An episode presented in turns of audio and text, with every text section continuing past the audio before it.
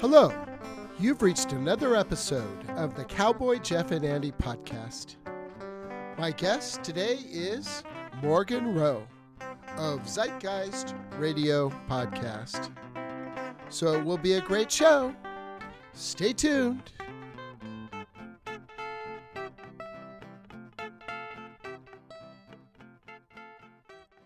I am here with Morgan Roe, and she is a podcaster and a music teacher for Zeitgeist Radio. Good afternoon, Morgan. Hi. Great to have you here. be here. Great to be here. what I realized is that when you start a podcast, you can also start interviewing other people with podcasts. yeah. It, it opens up a whole new group of interviewees yeah, I'm really excited to be on on someone else's podcast too. I'm usually on the other side of things here, so it's going to be fun. I'm ready to have a good time. So we share. I was so excited to meet you. We we do musical improv together, and we also have a choral background. Uh, yeah. Uh, can you tell me a little bit about your musical background? Yeah, my, so I've been making music my whole life, literally. My mom plays uh, French horn, and uh, so even when I even before I was born, you know, you picture where the, the bell of the French horn is is right there, and uh, and she put me in a music early music class. So by the time I was two, I was in in music class.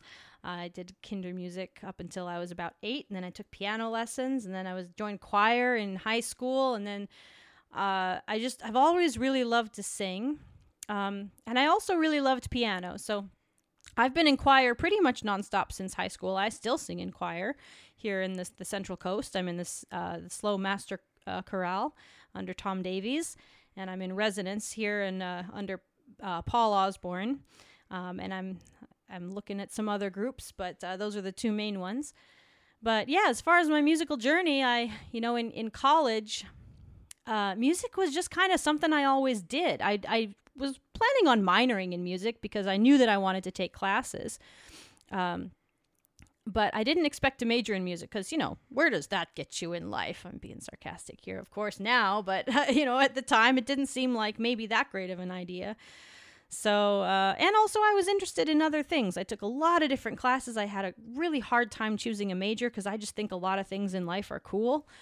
Um, so I finally declared my major as anthropology, which is funny now because you know where does that get you either? you know, it's just right the best double major of unmarketable skills. Yeah, exactly. The best advice I ever got, I think, for for my college self was uh, just find something. Your undergrad, unless you're really serious about a particular uh, path, uh, like if you're doing like nursing or or something, you know, plan to be a physicist and, and work for NASA or something like that. Uh, if you don't know what you want to do for your life, just major in what is interesting to you.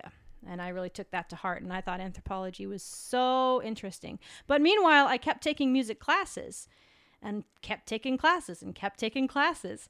And eventually, senior year, spring semester, my literally my last semester in college, my my music, my piano teacher, who was head of the department at the time, he looks at me. He's we're in a piano lesson. He's like, Morgan, you have a lot of credits.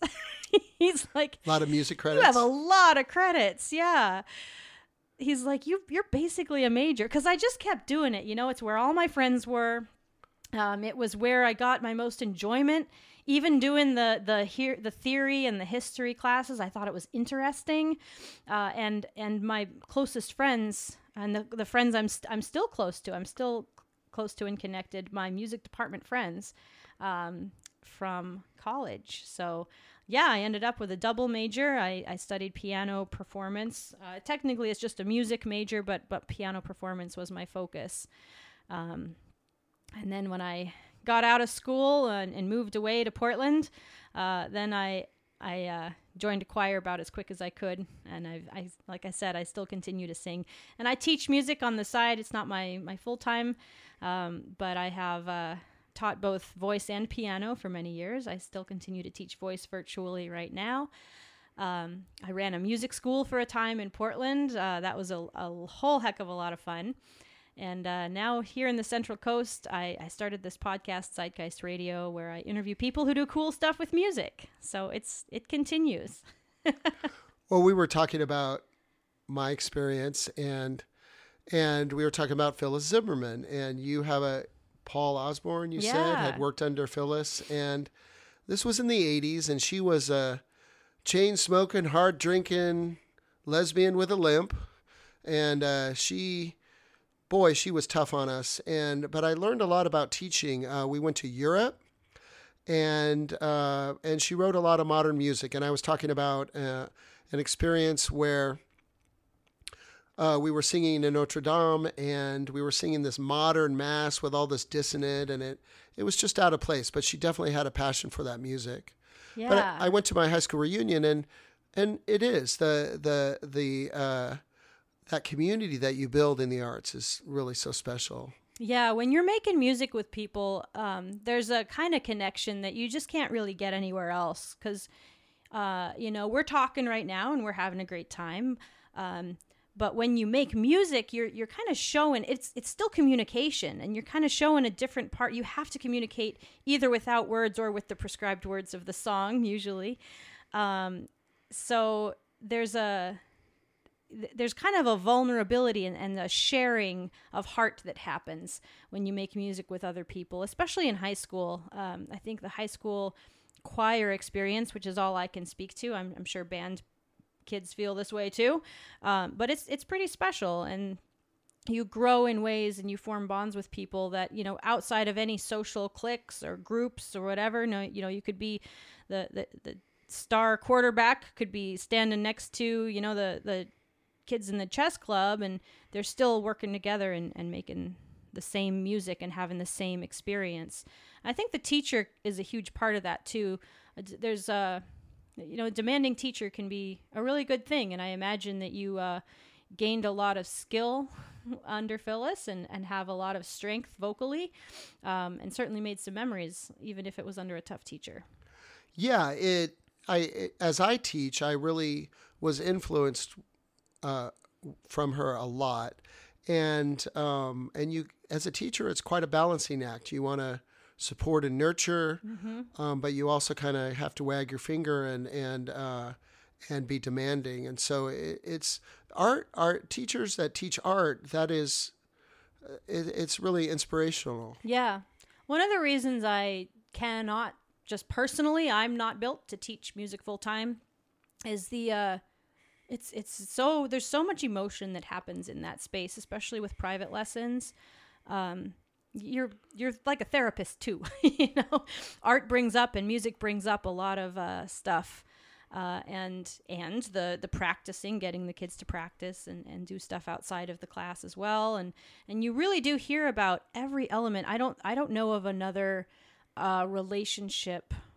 I'm not aware of one, at least that I can think of, where where you you are that close to a, a teacher as a kid. Like I, kids I've taught share all kinds of stuff with me about what they're feeling and what they're going through and who's nice to them and who's mean to them at school and, and what's you know stuff about their family life and just what they're thinking and feeling and being at all these different ages and so i think that that relationship is pretty special and i, I take that seriously and i honor that which also means that i have to uh, not teach as much uh, just to kind of keep recharged myself. You, you give a lot as a teacher. I don't know i have so much respect for you doing what you do. I cannot imagine. You just give give give and um and that's awesome. But but uh the recharging part is what's what i need um as well. I was joking that I'm a I need to enter the Olympics under the talking category. there we go. And and art for me is is definitely a way to recharge because you do give a lot. Um, and it's very rewarding, but you really have to develop an outside life to really have that balance. yeah you, i think that's really important and that's how that's how we met is doing that was an outside life type of thing musical improv boy talk about outside certainly outside my comfort zone i don't know what you felt about Oh it Oh no, it's it's you are definitely out there. is it true? Can everyone sing? Oh yeah, so I I have thoughts on this. Um, so first of all, I think there are spaces where everyone, everyone, everyone can sing. Everyone can sing. For example, the shower. Don't let anyone tell you you can't sing in the shower. come on, you're naked in there. you can sing. You can sing all you want. Sing your heart out. If you're in the car, sing your heart out. Um, I, one thing that's important that I that I try to to talk to people about is is um, knowing your space. You know, uh, like like me, one where I have gained so much satisfaction in my own musical journey is knowing knowing my space, what uh, of any ensemble that I'm with, and aligning those your expectations to whatever that space is. You know, in, in musical improv, I can be kind of messy. I don't have to be like perfectly on pitch, or I don't have to be perfectly on rhythm. I think I genuinely think anyone can do musical improv and and sing along and um, and uh, and make up these amazing songs, and it's a process of co-creation. Um, but then you've got different environments, like you know, like like Resonance. It's a very very focused group on early music, and the, the standards are very high and very rigorous, and it's a, a very specific skill set that is required there. Um, so not everyone can sing in that environment, right? What are those groups like that you're involved with in San Luis Obispo? Yeah. So right now, though, both of those are. Um, so so resonance, like I said, it's a it's a smaller, I would say a twenty person ensemble, twenty to thirty person ensemble, um, and uh, you know it, it moves. You don't have a lot of rehearsal time. You put on, and then every summer you put on a, a concert, and then also record a CD. The CDs are pretty high quality. Every Um, year? Wow. Every year, yeah. And you only have a, I mean, it's just a summer ensemble, so not a lot of time. So you got to work hard. You got to put the time in outside to learn your music.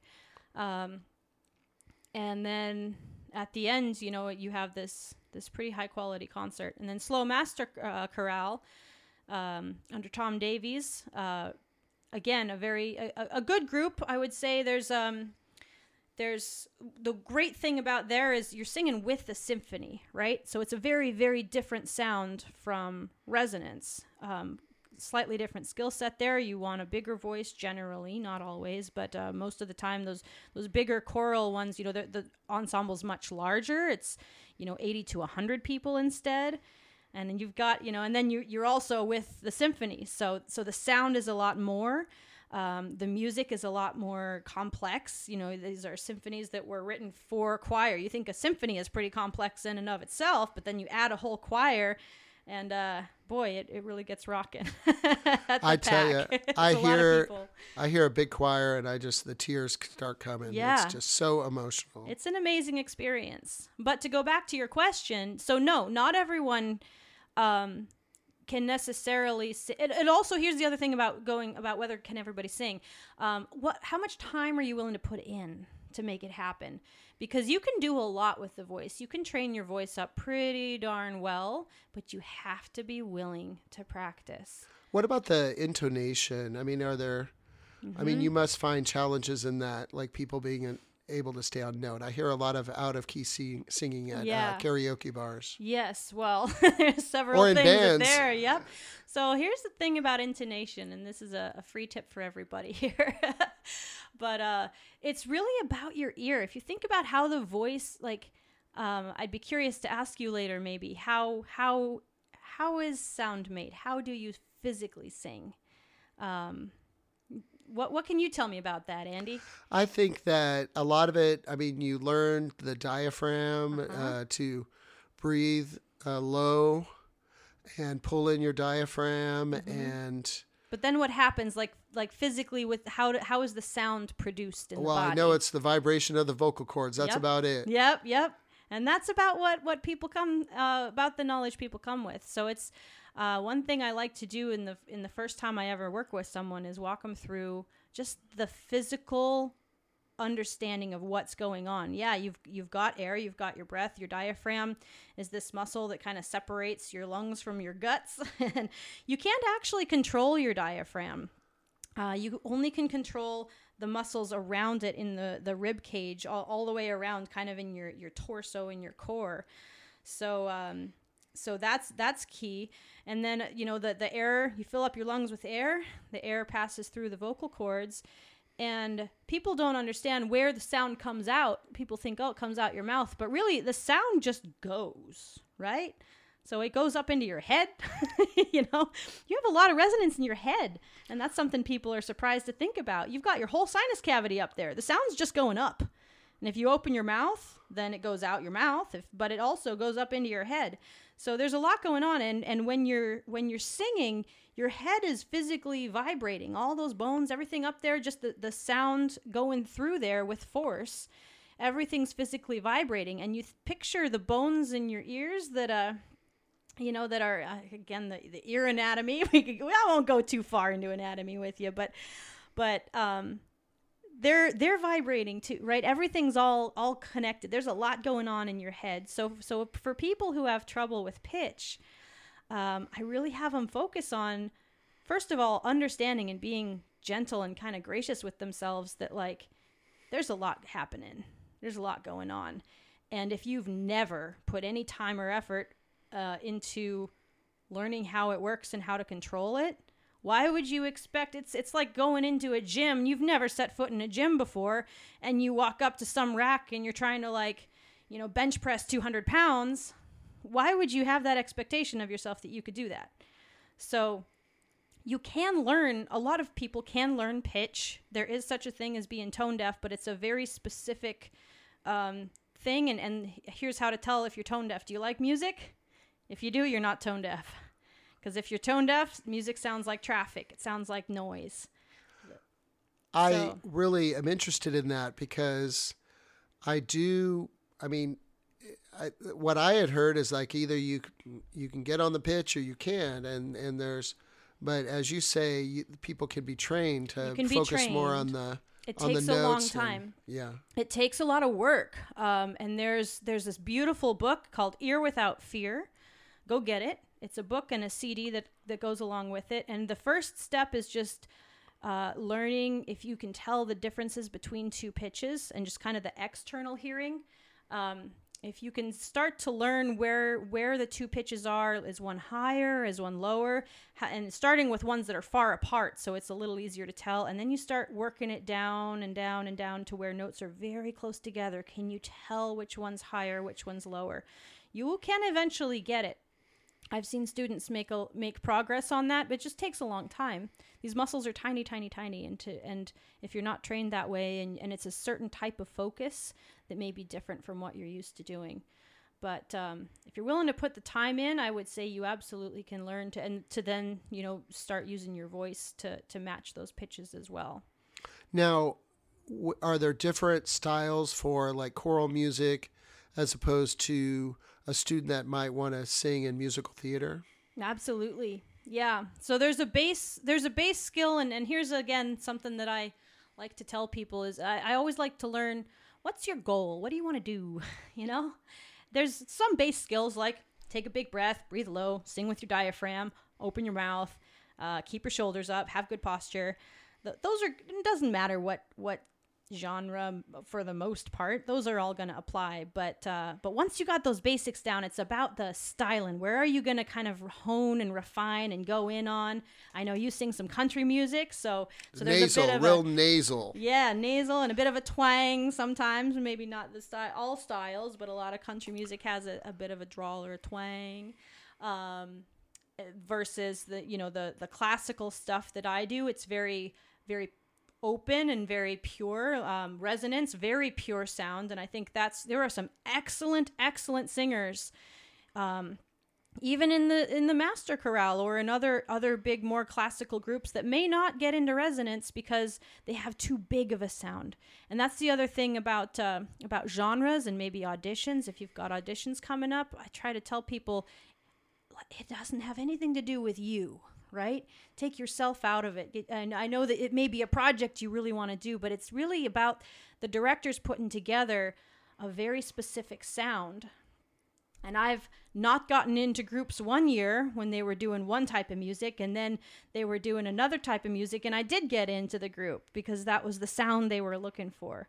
So um, I've gone kind of all in on the classical because that's kind of where my heart is. but uh, I think it would be a lot of fun to do some some musical theater or or branch out. Um, and again, know know your uh, know your scene. I could probably do music theater in in some kind of more community theater stuff here, but I'm never going to be on Broadway. Have you ever tried uh, musical theater? You know, I did some in high school, and it was so much fun, and I haven't done it since. Uh, and I think it would be really fun to go back and, and do some musical theater. And you're a soprano. I, I you had I'm mentioned soprano. that you were hitting those high notes in your performances. Yes, I am a high, high, high soprano. Yes, I, I'm, I'm way up there. There's no no doubt that I'm a first soprano.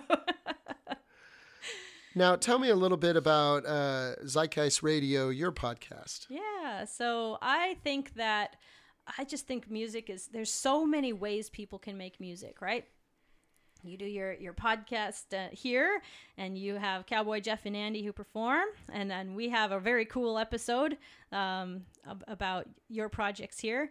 Uh, but there's just so many spaces that people make music, and there's so many ways, and and that uh, people can be engaged in music. So, my my goal with the podcast is to talk to people who do interesting things with music and are are uh, part of interesting musical subcultures from all over all over the world all even within one culture there's there's different kinds of uh, of of subcultures so um, yeah I, I interview folks just who do cool stuff and the goal is that maybe the listener finds something that they want to pursue a little more or, or give something a try What have been some memorable episodes that you've done?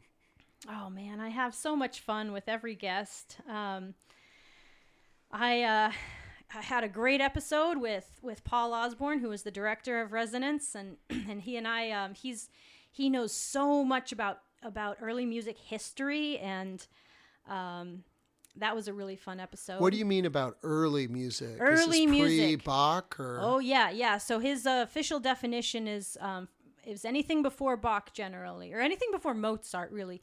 So we're I mean some of this stuff is like 1540s, early, so, uh, um, even earlier. Very very early stuff, mostly English and, and European focused.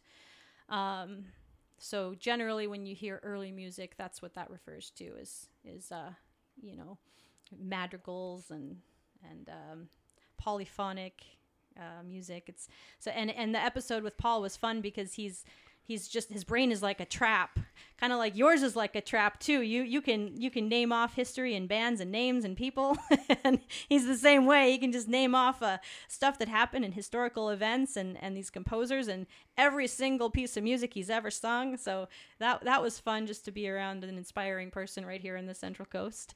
how about some Um, other episodes? Well, one cool thing I learned about was from um, a gentleman here in Atascadero. His name is Warrior Bob, or that's the handle that he goes by. Warrior Bob. Wow. Warrior Bob. And what he does is make electronic music. And here's something I didn't know is in uh, in the early days of computers, people were, were learning how to manipulate the sounds of the computers. And uh, they'd use these things called trackers. And the, the, the my my very uh, simple uh, understanding that I took away was uh, it's basically in those early days it was like a spreadsheet. And and I have to laugh because you know every every cell would have you know like whether it was a, a note or an inflection or something and they'd all be layered on top of each other. And I work off of sheet music you know for my own stuff my choir and and and my classical music and sheet music means something specific to me but that was like a different kind of sheet music like excel spreadsheets making music on a computer so that was that was another uh, another great episode We've been studying. It's a Hispanic Heritage Month, month yes. and we have studied Esquivel, and he was a Mexican artist that was an early electronic music pioneer, but he would cha cha cha da da da da da da you know and then they would sing in zoo zoo zoo zoo. And it was just so unique but it was that early synthesizer. He played in vegas for 20 years doing this very avant-garde stuff. And i, I just love artists. It's very happy joyous music silly nice so uh so that kind of relates to yeah synthesizer it's a whole world Oh, it really is, and it's come so far. And there can be a whole nother rabbit hole that, that we talk about about uh, early music, or sorry, not early music, about uh, the electronic music now. But those early days, it was so fascinating. People were just playing. You know, it was a new technology. Um, one thing I like to, to ask some guests about is, is how they feel about AI music. It's kind of a hot topic right now. And you get a lot of different uh, ideas, and a lot of people are pretty negative about it. But then I talk to you know to people like Warrior Bob, and and just listen to his excitement and his nostalgia around the 90s and this brand new computers. They'd never seen anything like it. People were just playing having fun. There were no rules. There were you were doing whatever the just trying to find out what the machine was capable of and i'm like i kind of feel like that's what's happening right now with ai people are just playing having fun. There's no rules. What are the capabilities? We don't know. Well we were talking about uh, buck owens and and that was the early telecasters. So technology, yeah. we have Hendrix with the early uh, electronics, and and but technology has always driven music. I think so. I think that any big innovation, you see a huge surge. If I know you like history, and and if you look past uh, at history, any innovation, you see a huge surge in creativity, and you also see.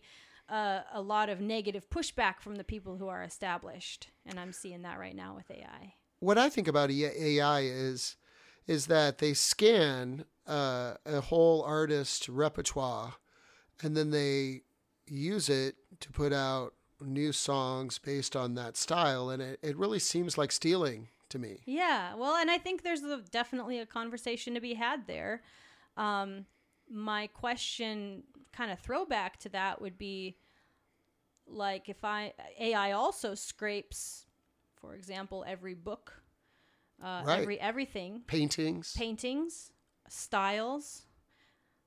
How is that really that different from what artists have always been doing? I would say human artists steal a whole heck of a lot more than the AI is doing. I understand the argument that it is a specific, like it's actually you making the sounds and the sound, but but the amount, you know, the AI isn't taking your song; it's taking a a piece, a, a tiny, tiny, tiny little piece, um, and it may be in a style of, but you're playing in a style of. You know, if I told AI to, to make a make me a country song, yeah, it may pull Buck Owens uh, like a little piece of his voice, but that would only be a part like a, a, minute part of it that doesn't necessarily mean that that his entire album is being stolen and i would say I mean, again, just I'm kind of playing devil's advocate to like I, I do understand there are there are legality concerns and stuff, but just from the perspective of, of someone looking back at history, people thought that photography was was horrendous uh, and was extremely disrespectful to uh, to artists who were were drawing. Um, so, I, I was know. thinking about. Uh, oh, I've been reading about the sampling, like the Beastie Boys and mm-hmm. uh, and rap artists sampling, and I and what I read is that it was it was really the territory of the big boys because a big record company could yep. buy the rights for all the samples. Yep. And then uh, as kind of the legal battles went, they opened it up a little bit more where you could it was called fair use where you could you could sample and and and so it opened up uh, to smaller artists that didn't have the big lawyers yeah. and bankrolls. Yeah, and I yeah I mean and and look at DJs. Do DJs steal? Are you saying that you know anytime a DJ plays a set that they're stealing? Well, that's really interesting. You know? Interesting point. Yeah, because they're making their own music. I'd love to. I have several DJs in mind. I've got my eye on them for, really? for future uh, interviews of my on my podcast. Yeah. Uh, locally or uh, um, you know, I've got two two friend two folks in Oregon that I've uh, I'm connected to, um, and they worked at the school with me, but. Um, the they I mean it's an absolute performance. You you see a good DJ going and yeah, there's a song that's recognizable underneath, but they are creating art live. And so that's kind of and, and what I what I'm interested in about this AI thing is I feel like it's putting it's putting opportunity um, in more people's hands because it's expensive to get a guitar and learn how to play it and spend years of your life doing that. It's expensive to get drums. It's expensive to get a lot of gear. Um, versus if I can just say, you know what, I just want to have fun. I want to write a song. Play me uh, this type of drums drum track in the style of so and so. Now let's add in this guitar in the style of so and so, and then I'm going to record my own vocals because I want to sing. Like that's kind of like what GarageBand is doing, but a lot of easier. people, yeah, a lot of young people are creating that way. Yeah, And I don't, I don't know. Again, I just I look at things from a cultural. Zeitgeist means spirit of the times. I know it's kind of a, a hard name for. That's uh, a foo foo. That's a a- five. That's a ten dollar word there. That's a ten dollar word there. But Zeitgeist is German. It means spirit of the times, and it's all about culture and and you know we're informed by our culture and where we're from and what we associate with and where we are and who we who we hang out with and um, who we spend our time with. That's all part of informing what we do. You know, it's informing our actions and our also what we like and dislike. Um, so looking at it from kind of a cultural lens, um, I see that's kind of how I see AI. You know, taking good or bad away from it, I see that a lot more artists, a lot more potential artists, are going to have the opportunity to make music who uh, may not have the ability now. So I don't know. It's interesting. It's an interesting thing to thing to think about. Now you have joined the musical improv Yeah. group, and we are so happy to have such a skilled accompanist. Thank you. And uh, so, tell me your approach there. That is really you're out there on the edge. Man, this is the hardest thing I've done in a long, long time. it is, uh, I was not wanting to join this group, but my friend Tanya, How did you meet Um, Tanya? so Tanya is my husband's friend from college. Okay. And uh, Tanya is a veterinarian and had done, uh, you know, I, I'd gotten to know her kind of through my husband. And then uh, when I was living in Oregon, um, she did a, a study up there at the couple different, you know, the university. Oh, she was up in Oregon. Yep, kind of Corvallis. completing her. Uh, I don't remember what they call them, rounds or you know, in kind of intensives. Um, and so she, she'd come up a lot because that's only about an hour and a half from where we lived. So she'd drive up and we'd hang out and play games. So I got to know her a little bit better. And she has a long history with improv. She's been doing it since high school. And I actually got to see her. Her her veterinary school. Um, was in Grenada in the like Caribbean Grenada. Grenada. Wow, that's, That's- a. We were talking about Reagan. So I know. a- there's a lot of there's a lot of uh lot of uh not not a lot of uh, veterinary schools in the states and so a lot I went to Davis. to That was one of the. Yeah. Yep, that was a hard hard, Hard very school. very hard to get in. So she went to Grenada and we were like, "Well, we better come visit you, huh?" so we went down there and I saw her perform with that group. I was blown away. I was like, "Wow, you're really good." Um so she uh she was just we were hanging out here one day at my house and uh she said hey i'm starting a musical improv group do you want to join and i said no nope do not and she she just kind of nodded and i'm sure she gets this a lot or anybody when they're asking people to join their improv group uh, she just kind of Oh yeah, improv is so sexy. I tell know. you. well it's just it's very scary the idea It of is. doing it is very scary and and um, yeah one thing led to another and she eventually convinced me to uh, to just come and and to play and so it's been a, it's been a journey it's uh it's very interesting approach to uh making the song with someone is i don't know what i'm doing you don't know what you're doing but we're gonna do it together right now Yeah, I yeah, I'm really happy to meet you because I, you know, I want to develop the group, and I, I think we're we're kind of flying, we're learning as we go. So it, it's a nice collaborative effort. Yeah, I think that we uh, we have some good opportunity. I ran a workshop with Jill. Uh, Jill Gibson is one of the instructors as well, and uh, we ran a workshop for some high school students um, at Nipomo High, and we had a great time. And man, those kids are smart. You probably see it every day. Every but uh, I'm now that I'm not in the school anymore. You know, I, I work a different job now. Uh, I just you forget sometimes how sharp kids are. They They're have those really young good. brains. They were just they they caught on immediately in these games that you know we've been trying to learn for a while in improv. Oh, those kids just got them right away, and their rhymes were very clever, and their uh, their they went interesting places with their characters, and um, it was really really fun. So I'm ho- I'm hoping I gotta make a challenge to the group, like, hey, we gotta we gotta be better than those uh, those high schoolers. I don't know. It's uh, it's yeah, some styles like country. Yeah, it's challenging to play on the keyboards. Um, yeah, some of them lend themselves a little bit more to the guitar. yeah, I agree. Like reggae. Yep. Oh you need yeah. a guitar. Yep, that's hard to do on a on a on a keyboard, and I can play around with sounds a little bit. Like I can pull the organ in, or strings, or or a bass or something. Um, so I try to make it fun that way, and, and play with genres, and then also major, minor. Like, do you want to make a sound kind of sound spooky or or sad? You can change things up a little bit in the chords that you play.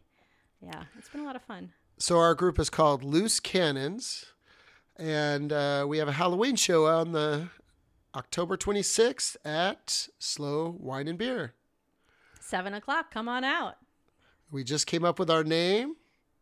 So, uh, and it's a play on words. People may not may not realize that. So it's canon, but with only one N, which is a musical term. The can a canon is when you uh, when you sing kind of one after another. So you grew up in Montana? I grew up in Montana. Now, did you uh, were was there, did you grow up with country music? There's a lot of country music in Montana. Yeah, you got but but you know what in Montana? So where I am, uh, there's there was kind of a I was I'm just from south of Helena, and Helena is a really interesting place. Uh, it gets overlooked a lot. Um, even in Montana, people kind of look down on it a little bit sometimes. But boy, we had some great art and some really good music.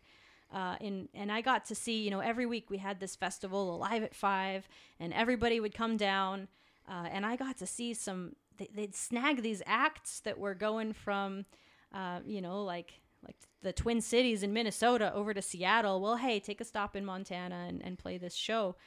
So some amazing blues.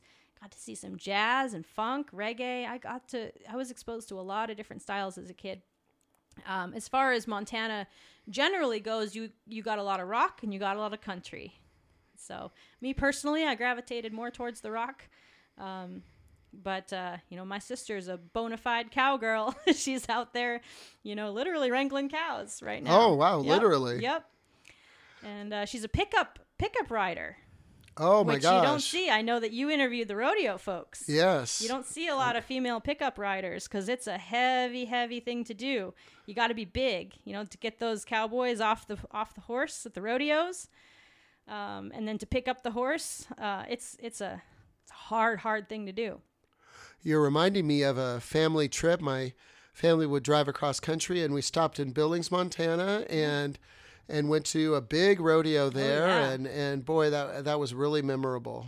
Yeah, yeah. It's rodeo is a big scene in in Montana and that whole that whole western area, and uh, my sister's just pretty awesome. she posts these photos. I'm like, man, you're so cool. well, my theory is that it sounded like in your area they had a really rich arts program for the kids and and my theory is that in these in an area where there's a more of a harsh climate that people are spending more time in indoors and that creates a, an opportunity for artistic expression. That could be. That that that could be. I never thought about it that way. It's so sunny here everyone's hiking. Yeah, we definitely did a lot of hiking, but it was nice in the wintertime to, you know, just uh, walk into your choir class. You know what we don't have in Montana that you guys have here uh, is those open campuses. I was so confused going to this workshop at Nipomo High. I'm like, where why are all these buildings all separate? And you got to walk in between. Like you don't get that in Montana where it gets to be 40 below and there's snow. Like you can't have your kids walking outside between classes without coats without they'd have to get all bundled up again.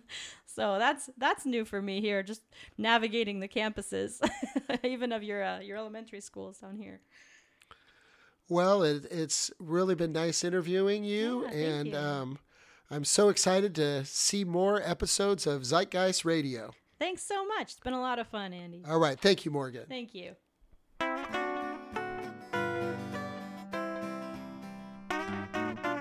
You've reached the end of another Cowboy Jeff and Andy podcast. My special thanks to Morgan Roe of Zeitgeist Radio. I can re- be reached on Facebook at Andy Watson. And we're on Gmail at Cowboy Jeff and Andy at gmail.com, all lowercase. I'll see you next week. Bye bye.